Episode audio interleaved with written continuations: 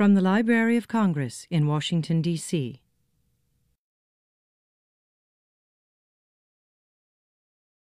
I am uh, Tracy Grant. I am the editor of Kids Post at the Washington Post.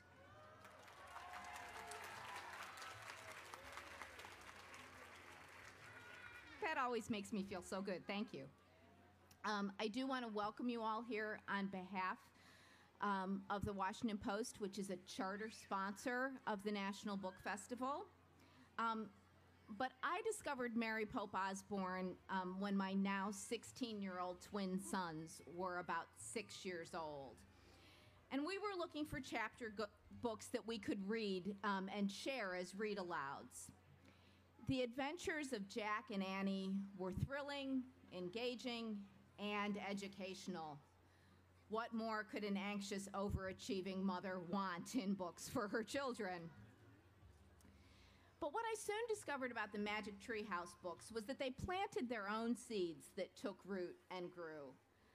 I don't think I would have ever approached the subject of the Civil War with six year olds. But there was Civil War on Sunday, making a difficult subject accessible. There is perhaps no author who has introduced realms as diverse as the late Cretaceous, Elizabethan England, and the American Revolution to more children than Mary Pope Osborne. For that, countless parents, myself included, and even more children are eternally grateful. And so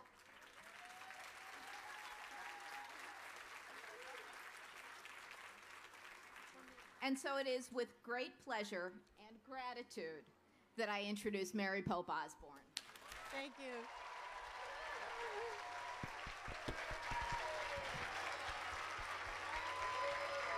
I I don't want to be overly modest, but I thought this was from the last session. when I was standing out here, I was waiting for it to clear out so we could start getting a little crowd for this session.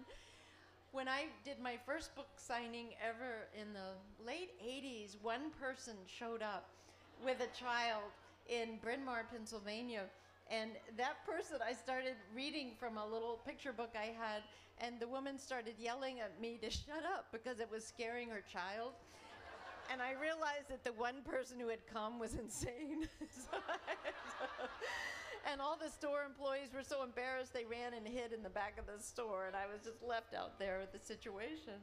But it's wonderful and it's gratifying beyond words. And third time I've been to the National Book Festival, and I keep saying it's the best organized, most joyful festival an author could ever attend. And you guys.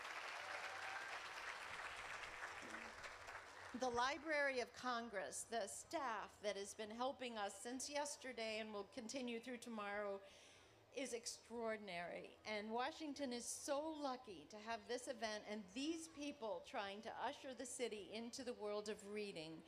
I just love it and hope I can come back every time. Magic Treehouse started over 20 years ago my publisher, Random House, asked me to think of writing a series. I'd written a lot of books before, but mythology, folklore, fairy tales, biographies, mysteries, picture books, novels. And I kind of wanted to do time travel because Natalie and I, my sister, grew up on military bases all over, and I loved travel, and I'd done quite a bit of it on my own. And I wanted to go around the world in my head and learn new things.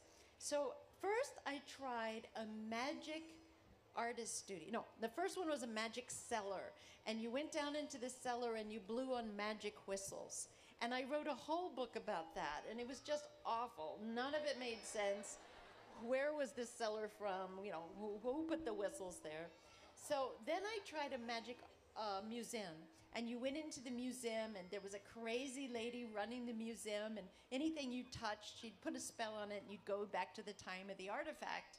That one didn't work either. Then i tried a magic artist studio and you went into the woods and found the artist studio and there were these fabulous murals and you could step into the different murals and go back in time. The truth is i wrote seven different drafts of a time travel book. None of them worked I truly had decided to give it up and go back to the writing I was doing uh, elsewhere. And then my husband and I, we lived in New York City, but we had a little cabin in Pennsylvania. And we took a walk one day, and there was an old tree house, and it was all falling down.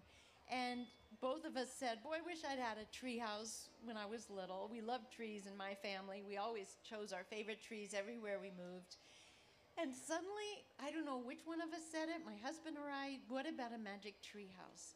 And we went home that night and talked about it till midnight, and we're coming up with really complicated ways the treehouse worked and why it worked.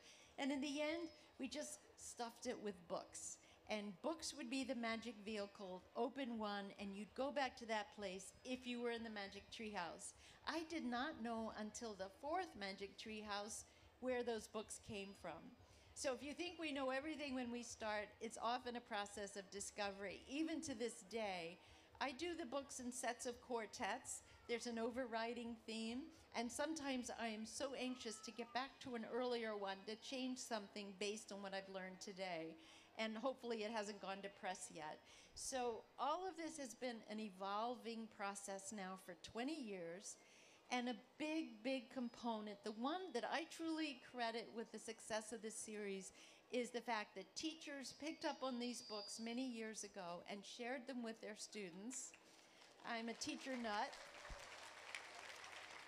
And for, for any teachers out there, I hope you'll look up my new website, mthclassroomadventures.com, uh, which is a program just for teachers, free of charge, with a lesson plan for every book, cross curriculum study. And it's, it's something we've devoted two years to. And if you're if you're a Title I teacher, you can apply to get a grant of free books uh, sent to your classroom. So that's one of our most exciting projects right now.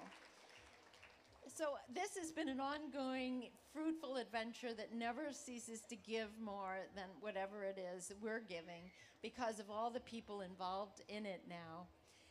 We're working, I'm working on my 50th Magic Treehouse. I had only contracted to do four when I started, and then I did four more, and then I thought it would just kill me to do four more because I wouldn't have any more ideas after that.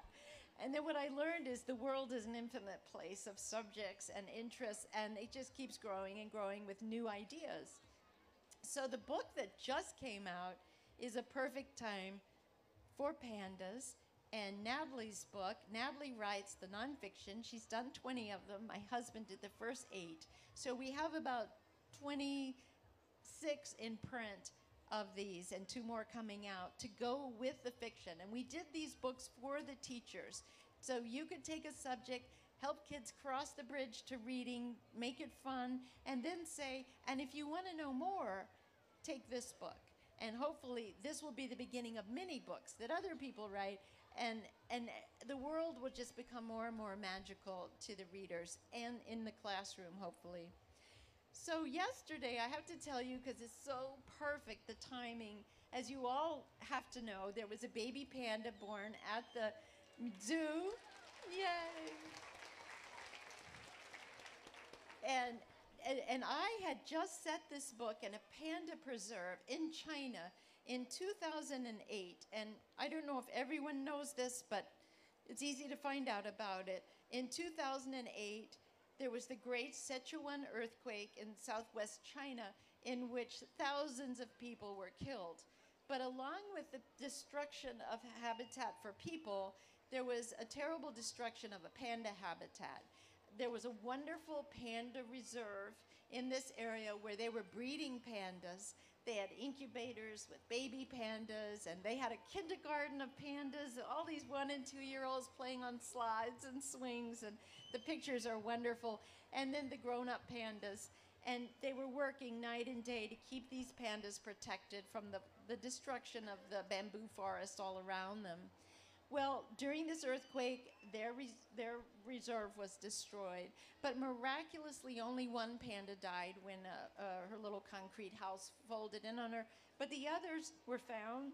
A lot of them escaped the confines, and you had babies and big ones being picked up by these wonderful workers who then got them to other places in China. And today, they're rebuilding that site in another location. So, my love for pandas made me want to write about this reserve and get Jack and Annie to go there and to be involved with the day-to-day work of taking care of pandas. Because if you're you don't go there as a tourist or you didn't. You went there as a volunteer and you put on the volunteer clothes and you just worked around the panda place cleaning up and, and feeding and you never could touch one though and as you cannot at the zoo either they want to keep them in as natural a world as they possibly can with humans a little at a distance but at the same time caring for them so Jack and Annie have gone to the reserve and had a wonderful time and fallen in love with the pandas. And they are starting back on these mountain bikes down a hillside to get back to the town of Wolong, which was part of that community. And on the way, the earthquake starts and the ground shakes. And whereas they were once in the San Francisco earthquake, the buildings were falling, now the mountains are falling. And giant boulders are coming down, and Jack and Annie jump off their bikes and they're hiding in a little crevice of a mountain. And they barely survive. And when they come out with all the dust and craziness in the air and the fallen foliage, boulders have crushed their mountain bikes and there's there's destruction. They don't know if they should go to town and escape in the treehouse or should they go back and help the pandas. Well, you know Jack and Annie. They have to go help the pandas. So how are they going to get over the boulders that have fallen onto the mountain road? They just happen to have a potion from Merlin that'll make you five times your normal size. So they take a sip of the potion, and suddenly there's an aftershock and Jack drops the bottle and the shock stops, but Jack doesn't stop shaking and he grows and he grows and he grows. Jack felt as if someone were gripping his head and pulling him up, up and up. He looked down and watched his arms and hands and legs stretch out. Jack rocked back and forth and stood still. He had stopped stretching and growing. His shoes, clothes, and backpack had all grown bigger to fit his new body. Jack! Annie sounded far away. Peering through the dust, Jack looked for Annie. Jack, down here! Jack looked down. Annie was standing next to him. She only came up to his knees. I dropped the bottle and it broke, she said. I didn't get to drink the potion. Oh no, Jack boomed. Even his voice was bigger. I'm so sorry. You're huge, said Annie. How does it feel? Is it fun? That's such an Annie question in the middle of a disaster. But I love the art by Sal Murdocca of Jack being 25 feet tall. This is one of my favorite illustrations. Sal has done every single book of mine and Natalie's, and he's still working hard. He's an incredible illustrator. Well, anyway, we, we know that Jack's going to get back to the panda reserve and eventually help the baby pandas. And when he gets there, of course, there's still a baby in an incubator, incubator they've set up with um, a reserve electrical system, and the rest of them are on cell phones and flashlights and trying to check everything out. So it's Jack and Annie's job to take some of their little baby friends back to Wolong in a helicopter. And so the story goes along those lines. And in the end of this book, there's a resolution to a four story mystery involving our friends back in Camelot. At any rate, Natalie's book covers pandas and other endangered species. A wonderful picture on the front of a teeny weeny baby. Well, when we heard about the newborn baby in Washington, it was especially exciting because the curator there who instructed everyone on the panda birth was our expert for the book. So Natalie and Brandie Smith had been in contact for the entire time Natalie was working on this book. So we went there yesterday, and you can't see the baby. I'm telling you this so you'll all go there, though. You go into the ticket area, and there's the baby and the mother on the cam, which you can get on your computers. And this is you know, historic. You have to see this, because as you probably read in the papers, the, nobody knew the mother was pregnant. She'd had false pregnancies, and she had made little nests, and nothing had happened. Well, late one night, one of the panda keepers was looking at the mother in her little cage and looking at her behaviors. And this is the middle of the night. And suddenly she hears squeaking. Now, these babies are so tiny, she couldn't see anything, but she heard the squeaking. The, this panda had given birth once before, and when she first, I love this story, we heard it yesterday. Six years ago, she had her one and only other baby. When she had the baby, she didn't know what it was, and she was real shocked, and she picked it up and looked at it, and then the next thing you know, they're good mothers, and she's an especially good mother. She embraced this tiny, tiny baby. And so they heard the squeaking, and the whole zoo started calling each other. She called someone, they called someone, they called someone. By 3:30 in the morning, there were 13 news networks outside the, the Washington Zoo because we want to keep the story alive to help protect the pandas and all these animals. And now they watch it on a camera. No one will go in and bother the mother. She yesterday was a big day. She had not eat, drink uh, had a drunk, drink of water in five days with her last baby, she drank some water on the fifth day. So they're all holding their breath, hoping she'd come out to drink some water. She's not eaten a thing. She could go up to a month not eating. And the baby's being nursed, so it doesn't need anything. The funny thing is, when she had the baby, there was this ball, like a tether ball, in her cage. And of course, they don't want it there because anything could crush the baby, and they have to keep it there. So they're going to wait and see when she's ready to step out for a little water, and then they'll take the time every day, step out for a little food, and the first time she's out of the cage for maybe 15 minutes, they'll rush in, grab the ball, and check the baby out, and then rush back out. So she hopefully won't even know they've been in there. So the whole place is, you know, in this dramatic position right now, and you can see on the camera the same thing they're watching. And so, and so we caught a little sight of the baby's head just for a second, right up here under the mother's chin. But I wanted Natalie to read the two pages that kind of give you kids more information on baby pandas because we had learned this and it helped our visit yesterday so much. Well, I'm sure all of you know this, but a baby panda is about the size of a stick of butter. It has no hair and it can't regulate its body temperature, so the mother has to hold it very tightly all the time. So the warmth of her body keeps it alive. And the babies are very, very weak. They can't move by themselves. They're pink and they're blind. and they have a little covering of white hair.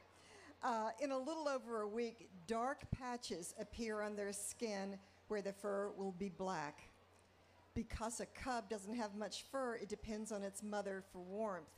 For a few weeks, the baby never leaves the mother's body. Panda mothers do a good job of feeding and cleaning their helpless babies. And I'm sure all of you know too that a panda mother has to be especially careful not to fall asleep and roll over on this little tiny animal that they're holding on to. So, Mary and I had a wonderful time yesterday at the National Zoo. You guys are enormously lucky that you can avail yourself of this incredible place. And I just want to put in a plug for them as well as for endangered species and pandas. Now, I want to add just one little thing that I haven't discussed with Mary, and that's many people ask me what Mary is really like. I'm her older sister by about six years, but somehow the status has changed. she, she's been at this a lot longer than I am, and I listen very carefully to everything she says. The only thing I can say about Mary that would be out of the picture that you have of her as a warm, smart, loving, incredible person is that she can't control her dogs. she has three of the worst dogs, the naughtiest dogs in Litchfield County. And In one time, they're, they're in America, and they're Norfolk Terriers and a little poodle mix, and they're they're actually smarter than Mary. I hate, I hate to tell you, but one time when they were very very little, and Mary was out for the evening, they disemboweled a couch, and Mary came back to find it, and she was so amused that she put police tape "Do not cross the barrier," and took lots of pictures of them she's fairly hopeless as far as her dogs go, but everything else that you think about her is absolutely true. And if I don't give the microphone back to her in a few minutes, I'm probably in trouble. My dogs, I have to say this about my dogs. Thank you, Natalie. The reason my dogs are so bad, mothers take heed, is that I laugh so hard at all their badness. It's so terrible. When they did that total destruction of my office, I did. I put tape all around it, and I and I put a sign, "Police Zone," so when my husband came home, he could just enjoy the frolic of this torn up room. but they do keep me laughing. And one of my secrets of writing that I want to share also with would-be children's writers or children who write is that I take lots of breaks all day long. It seems like I work all the time. Wrong. I work in five and ten minute spurts and that sort of replenishes my mind and i run into a problem with jack and annie and i just take a break and i play with the dogs or make a cup of tea. But the dogs are a great diversion. You've got to keep it fun. I don't believe in writer's block and i think that if people get too pressured about creating with language they're, they're stuck. You've got to make it more lighthearted. You've got to enjoy it. You can write about serious things guys but you have to know that it's fun. It's make believe. You're using your imagination. And you rewrite and you rewrite and you rewrite. And it gets better, hopefully, every time. Right now, I'm working on a new Magic Treehouse. Natalie's working on a new um, fact tracker book. And I would like the kids in the audience to raise their hands and be very honest because I get my best information from children. I do a little market research every time I step on a stage, and it really, really matters. How many, well, put your hands down and then I'll ask the question. How many kids, and this is so important for me to know, believe it, have ever heard of a person named Houdini? Okay. Well, that's helpful because it's not every kid. So I'm going to have to explain more than I might have thought about who Houdini was. Houdini was a famous magician and escape artist, and Jack and Annie, in my new book that I'm working on right now, I've got to get back and finish it up, are helping Houdini put on a magic show in Coney Island, New York, in the early part of the 1900s, and they're going to do their own magic. And Natalie's book her research guidebook is going to be 50 magic tricks that kids can do themselves. So we're excited about that book. She's been working very hard and making everyone crazy doing magic tricks, and nobody wants to watch or, you know, pay attention, but she does her research. So we're working on those books. We just finished another book that's not out yet, another pair of books. I decided in this quartet to explore greatness. Who is great and why? What is greatness? Merlin wants to know. Learn a secret of greatness. And he sends Jack and Annie back to four people who have great in the title of their name. The first one is Alexander the Great. And they're going to go back and be, train his horse, Bucephalus, because their magic is for one hour, they can be great, Jack and Annie, at anything they want for one hour and then it's going to end. So they choose to become great horse trainers and, and train this incredible horse. And Natalie's book is going to be on horse heroes, the history of horses, and hopefully educate everyone about how astonishing those animals are. After that, we have Houdini, and after that, we have you vote on four ideas that I'm thinking about. Now, all the kids, I actually would like parents to vote too, because you're stuck with these books often, sharing them with your kids. I have four ideas, and you can only vote one time. I'll say all four ideas first, and this vote will probably determine what I write about. I'm thinking of writing, I need another great. I'm thinking of writing about Catherine the Great in Russia. Now that's not a really, you know, appealing topic necessarily, but I could trick everybody and call it Wonders of the Winter Palace and do St. Petersburg in the snow with Jack and Annie in a sleigh and pull you into an, a magical time. Natalie's book, this is a hard one because we're not necessarily going to do Catherine the Great, will be a book on famous queens. Now, I imagine that's more of a girl book. But we still think it would be a really wonderful topic with Elizabeth and Catherine and Maria Theresa and maybe four or five famous women in history. The other subject is World Cup soccer. And Jack and Annie could maybe go to Brazil, South America, they've never been, and have an adventure in a World Cup soccer game and become great for one hour. The third one is oh, this is funny. At the zoo yesterday, I said to Brandie Smith, What animals do kids love? We've done penguins, we've done um, pandas, tigers, lions. These are all popular. Polar bears. Can you think of something we haven't done? To my surprise, and guys, I'll, I'll need you to really feedback on this in a minute hippos. So immediately, this is the way I think I go hippos on holiday.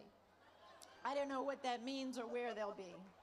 And the last idea was that they go visit an ancient Mayan village, uh, Mayan Indians in Mexico, and have an adventure with eagle warriors. And Jack might even become an eagle warrior. How many in the audience most want Magic Treehouse to go to Wonders of the Winter Palace? Be honest. Good. Okay. Very good. How many most want them to go to a World Cup soccer game? Ah, okay. Very interesting. I, I, am afraid I haven't done enough with sports. How many most want hippos on holiday? wow. Wow. Okay. How many most want Mayans? Evening of the Eagle. You know, the bad news here for me is that Catherine the Great was not a big hit. But yeah. I like it because her name says the Great. But there was a Mayan king whose name was the Great too, Pakal the Great. I could do him. Now, I was thinking of Pele the Great, but he's still alive. And I don't know if I can do that. I have to talk to a lawyer. so I'm, I'm motivated. I will do that and then maybe we'll do our hippos and some of these others after that.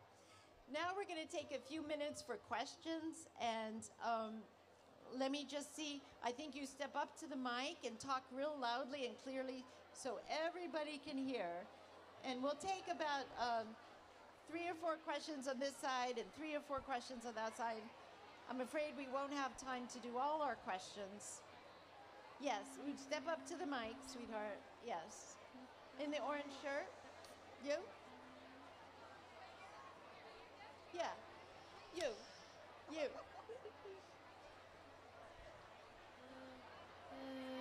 How many Jack and Annie books have you written? Well, I've written 28 of the, the first Jack and Annie books, and then I've written another uh, uh, 28, no, no, uh, 20, 30 of the Merlin missions, of the Merlin Bush mission books. So, no, that's not right. I can't do math. I've written 28 and 20. And then I have two more yet to come out. Thank you for your question. And we have 23 of the Fact Tracker books. Yes. What is your favorite book? Well, I happen to have a soft spot for stage fright on a summer night because I love going to the Globe Theater in England and studying Shakespeare there and getting Jack and Annie on stage because I love theater. And we're writing now a number of Magic Treehouse plays for kids to do. So that's a big fun topic for us and always has been for my husband and myself. Another question. Um, have you ever seen, thought of doing um, uh, Mount St. Helens? Mount St. Helens. No, that's a lovely idea. I did do vacation under the volcano. If you love volcanoes, yes. you can go to Pompeii. But it would be really cool to have one, uh, you know, in America. I'll have to think about that. Any somebody over here? What gave what gave you what gave you the idea for the Merlin missions and for the um, Magic Treehouse itself, pretty much? Well, I wanted to do books that were twice as long as the first 28 and were a little more difficult. So if you started the first ones in first and second grade, you could move on third grade and fourth and maybe enjoy a much longer story with more information. So I decided to call those the Merlin missions. Thanks. Thank you. Um, the, for the um, for the for the winter of the ice wizard. Yeah. That happened between. Did did you did you get in a fight with your sister? Like so kind of like that. No, I didn't really get in a fight with my sister. but that's a good question. That's very original. Winter the Ice Wizard, I took most of that story from Norse mythology. So if you love mythology, that's where I got some of the ideas for the Norns and the ice giant, the ice wizard, the frost giant. Um, I love mythology. If you guys love to write, read mythology, read history, just make your mind more and more uh, filled with information all the time. I think pretty soon we're going to have to close. I'm going to take, if you guys have questions that I don't get to, if you come to the book signing, maybe you can quickly ask me in line so we don't hold up too long here. Because I'm, I'm, I'm starting to run out of time, and there's just a couple of more things I want to say. Yes. When did you write your first book? I wrote my very first book in my whole life in 1980, which is 32 years ago. Have I done the math? and then I wrote my first Magic Treehouse book 20 years ago. And we're having our 20th anniversary this year. Yes. What inspired you to do time travel? My love for history, other cultures, mythology, fantasy. It puts everything I love and my brothers and sisters. Sister, when I was growing up in the military, we were each other's best friends. We did everything together, and we always used our imaginations. And I carry that over into Treehouse. And I want brothers and sisters and sisters and sisters and brothers and brothers to play together and have fun together and work out your differences. That's one of the biggest messages in Magic Treehouse. And I'll tell you, in the Houdini book, they get in a big fight. And Jack leaves Annie and that's the first time that I think of. I, probably there's another time. So I'm working on that relationship, and that has really been so much fun. So, any more? Well, guys, you have to do one more at the mic here. Um, my brother wants to know if you built a treehouse in your own backyard. Well, what we did is we built a new house and we put a treehouse on top of the house. So you go up this long winding staircase and you get to a little place that has windows that look out over uh, the land and the lake and it's up in the trees. So we call that our magic tree house. Thank you. Yeah, I try to escape my dogs up there, but they follow me. They work their way up the winding staircase every time. Another question over here? Did Houdini have a magic show? Yeah, he did. Look him up on the internet. It's fascinating what he could do. He could escape anything. He was a genius of escape. But I'm going to tell you the ending I wrote yesterday. Jack and Annie show him their escape in the Magic Treehouse. Because he says he's never found an escape he couldn't duplicate.